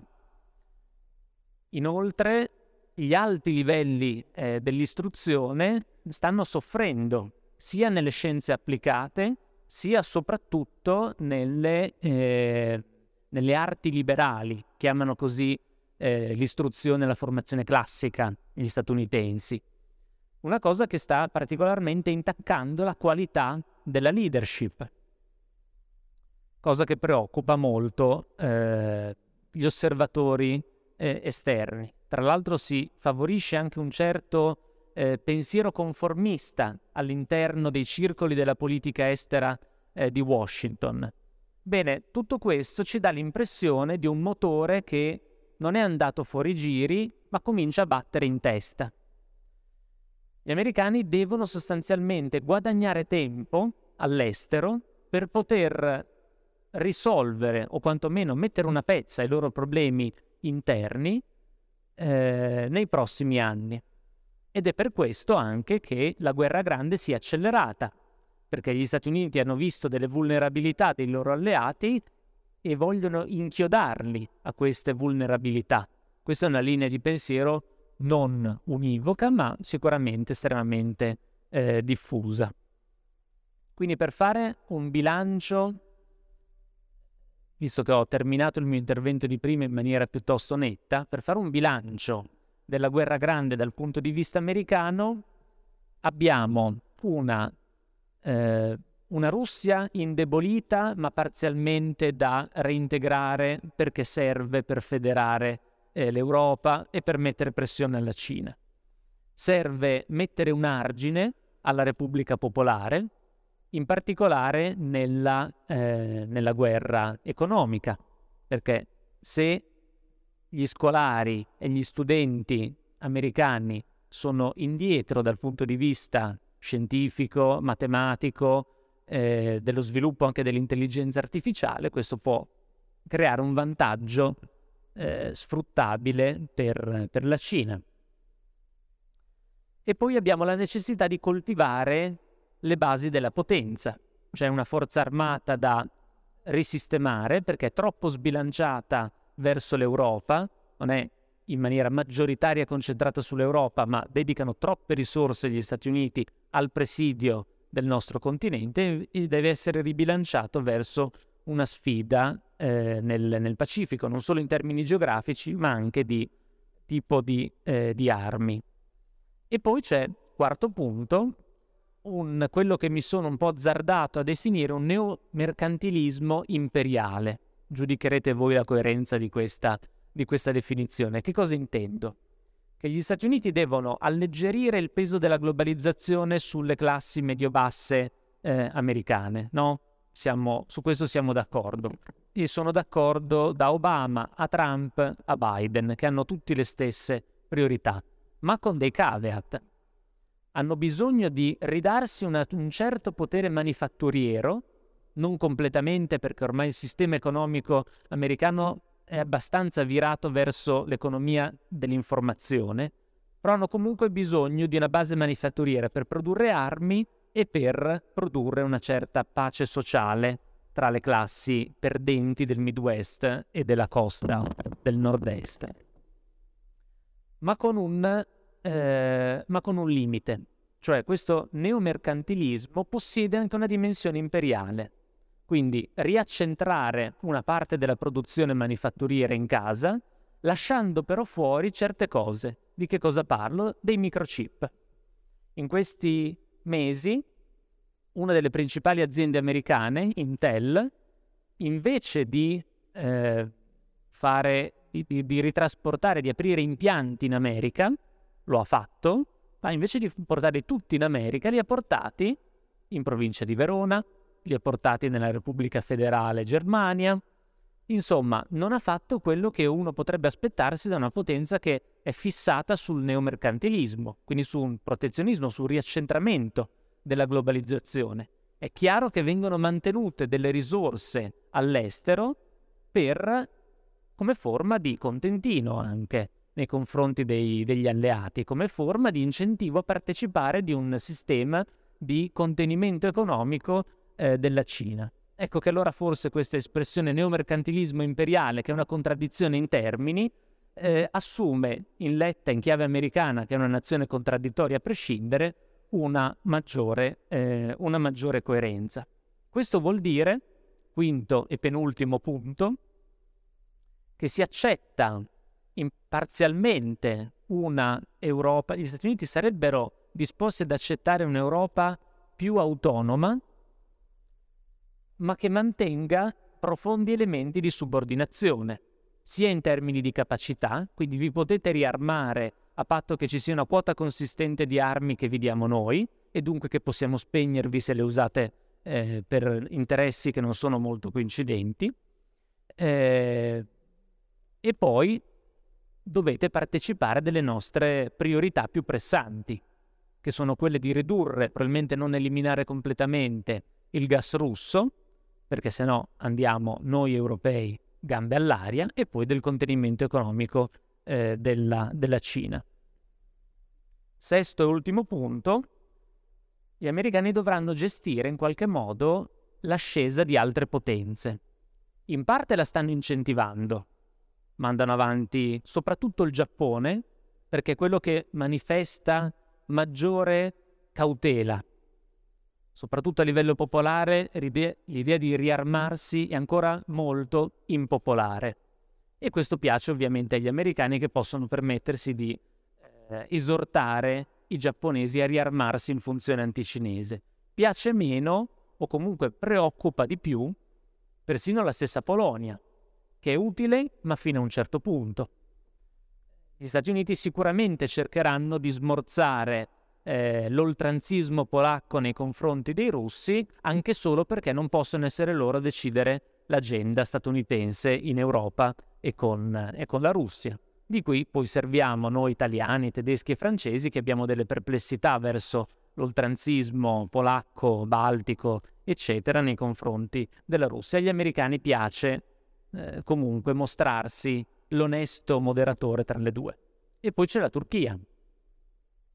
che può essere un gravissimo problema per la coerenza della sfera di influenza eh, americana. Fortunatamente la Turchia non ha ancora sufficienti eh, basi, soprattutto economiche e finanziarie, per pensare di andare a uno scontro frontale diretto con, eh, con gli Stati Uniti, ma il messaggio è che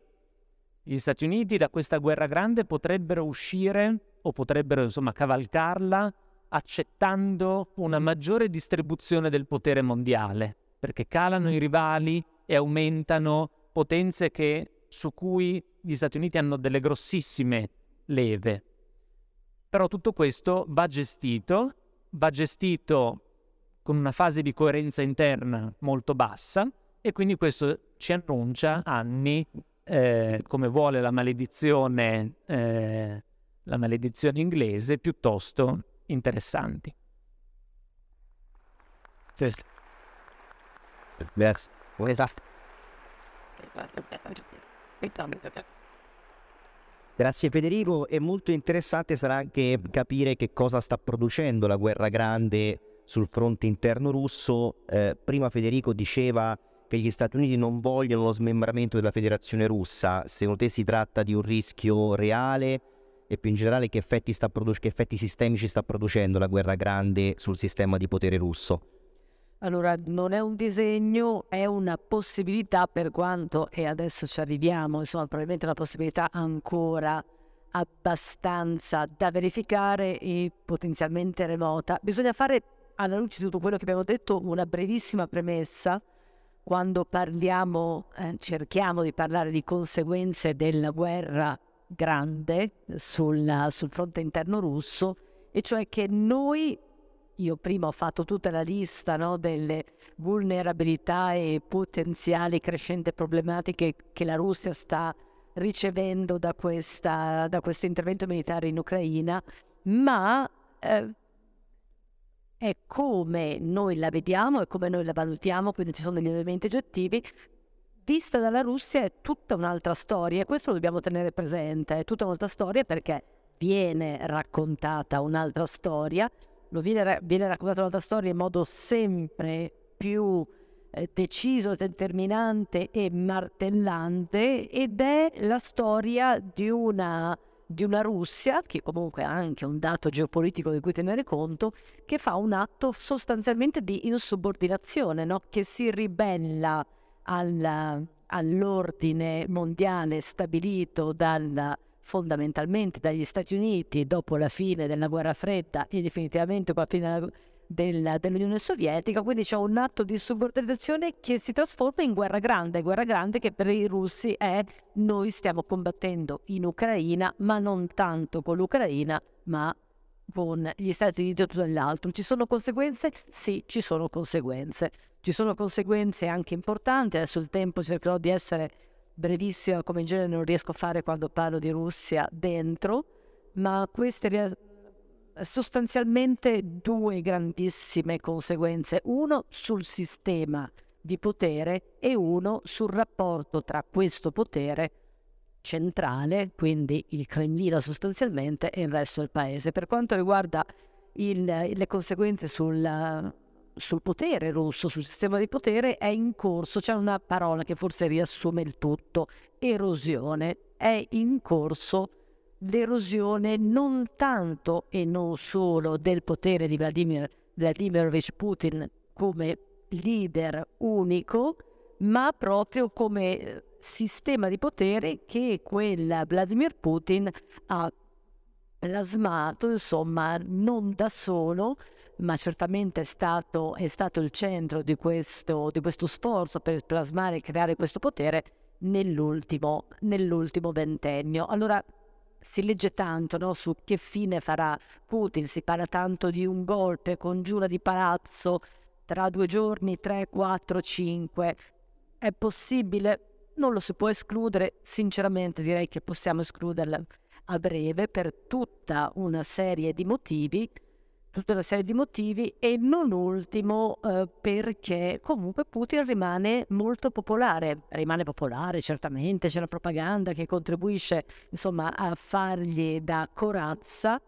ma eh, mentre si erode dall'interno e all'interno il potere putiniano, la base rimane abbastanza fedele, insomma i sondaggi che vediamo che lo danno l'80% magari saranno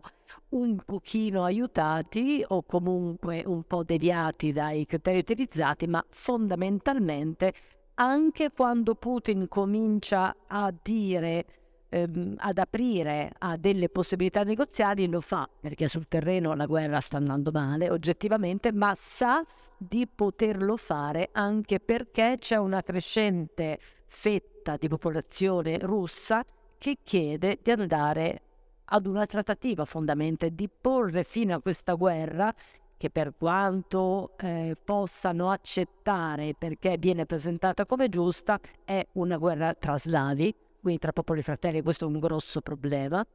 ed è una guerra eh, di cui fondamentalmente recepiscono, stanno introiettando questo senso grande, ma il senso più piccolo, cioè combattere per il Donbass, è un po' limitante. E qui eh, vediamo No, non vediamo naturalmente. Sì, scusate, io e le carte è una storia che un giorno cercherò di scrivere, ma cercavo la carta della piramide del potere putiniana. Se tu mi aiuti, poi ti pago in rubli ed è il, il rublo è alto, signore, eh, quindi non è così terribile. Allora, Bene, è una carta... Bene. Allora, esatto, la carta del pirata quotidiana. Allora, questa carta che ha disegnato Laura Canali è molto interessante il fatto che inizialmente era un'altra cosa. Cioè era, e lo è stato per più di... per un paio d'anni, la galassia del potere putiniano. Cioè avevamo Putin al centro e tutto attorno dei pianeti che in modo diciamo a volte salendo, a volte scendendo, orbitavano attorno al leader e soprattutto arbitro supremo. Poi quando abbiamo parlato con, con Laura per aggiornare questa carta alla luce della guerra in corso, Cart- Laura dice, beh allora forse è una piramide, verissimo. Verissimo perché? Perché la guerra ha determinato una ulteriore verticalizzazione del potere in Russia, perché Putin, come dire, fa bene a guardarsi le spalle, perché sono cambiati gli equilibri, sono, la guerra cambia gli interessi, cambia la distribuzione delle risorse, di quale pezzo di torta eh, puoi assegnare e c'è a disposizione, cambia tante cose e non a caso è comparsa subito sotto il famoso, se ne parla un po' meno, guarda caso, partito di Slovichi, cioè degli uomini forti, dei ministeri forti, difesa e quant'altro, è comparso questo partito della guerra, comparso da figure che adesso vediamo continuamente anche i TV, il leader ceceno Ramzan Kadyrov, il capo delle Wagner di cui parlavo prima, Prigozhin, che sono dei personaggi non necessariamente alleati e che si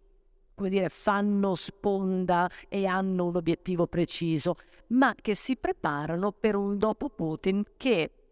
improvvisamente, insomma, nel giro di pochi mesi appare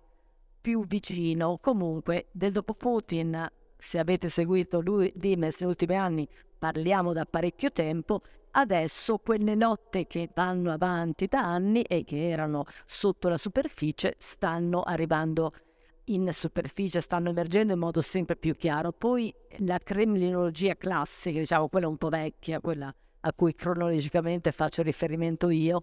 ti dice sempre di non guardare la superficie, che tutto al Cremlino accade sotto il tappeto, però alcune cose di quello che accade sotto il tappeto stanno, eh, stanno diventando più chiare e dall'esito della, gu- della, guerra dipende quale parte e quale figure del, dei personaggi che trovate in questa carta, piramide e non più galassia, eh, prenderanno, potranno e saranno in grado di prendere in mano la situazione. Il tempo sta scadendo, quindi accelero. La verticalizzazione del potere riguarda anche l'altro aspetto importantissimo, basilare barra esistenziale, cioè il rapporto tra il potere del centro, tra Mosca e il resto della enorme sconfinata, il paese più grande del mondo, il resto della federazione.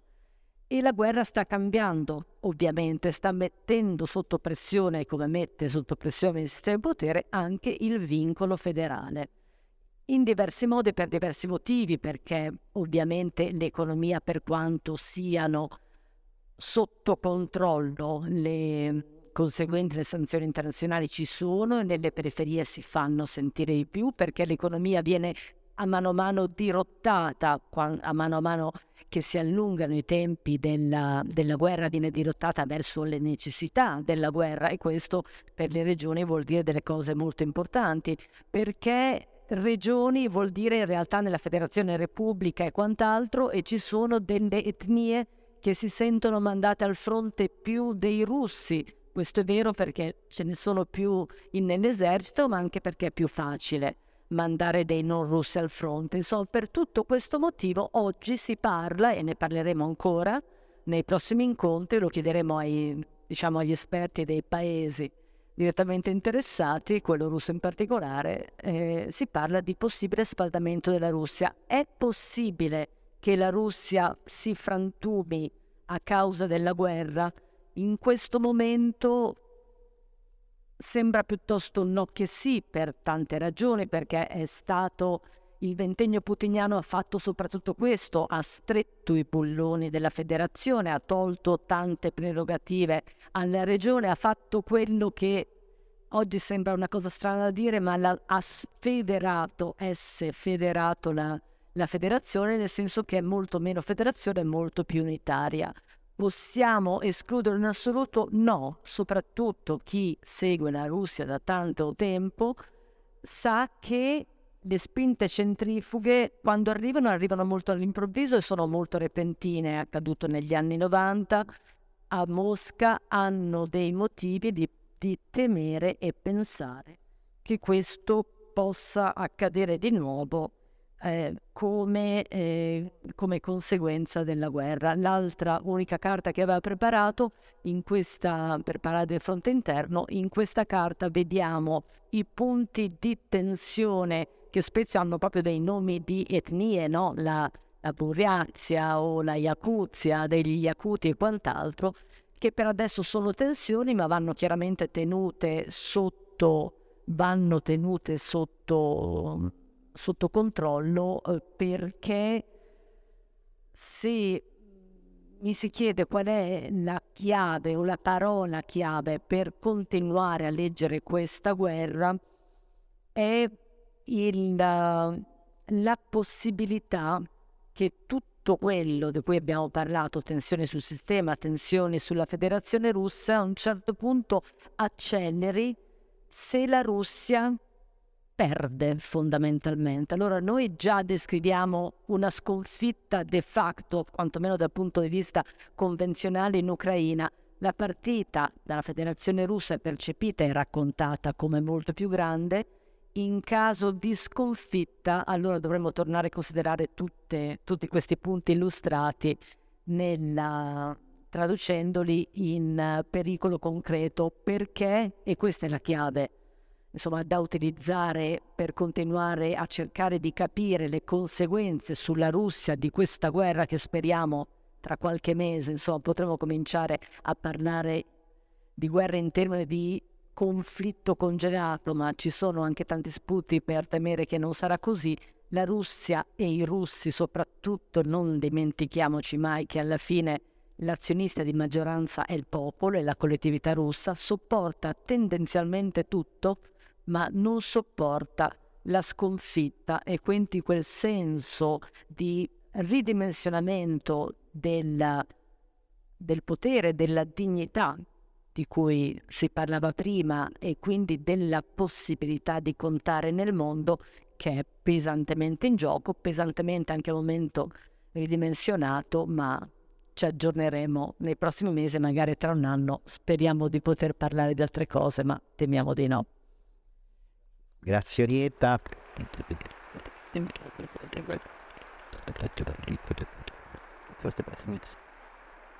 Bene, dal bilancio che avete delineato in questo panel possiamo sinteticamente concludere che gli Stati Uniti sono in vantaggio, Cina e Russia non stanno esattamente vincendo, la Turchia resta in agguato e passerà l'incasso dei rubli. Eh, prima di salutarvi vi ricordo rapidamente gli appuntamenti di oggi pomeriggio, eh, riprendiamo alle 14 con lo speciale Mappamundi condotto da Alfonso Desiderio.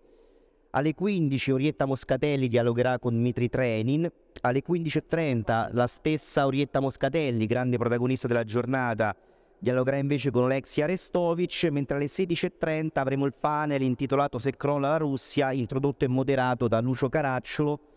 al quale parteciperanno Francesco Sisci, Alexandr Baunov, Doug Bando e Wojciech Lorenz.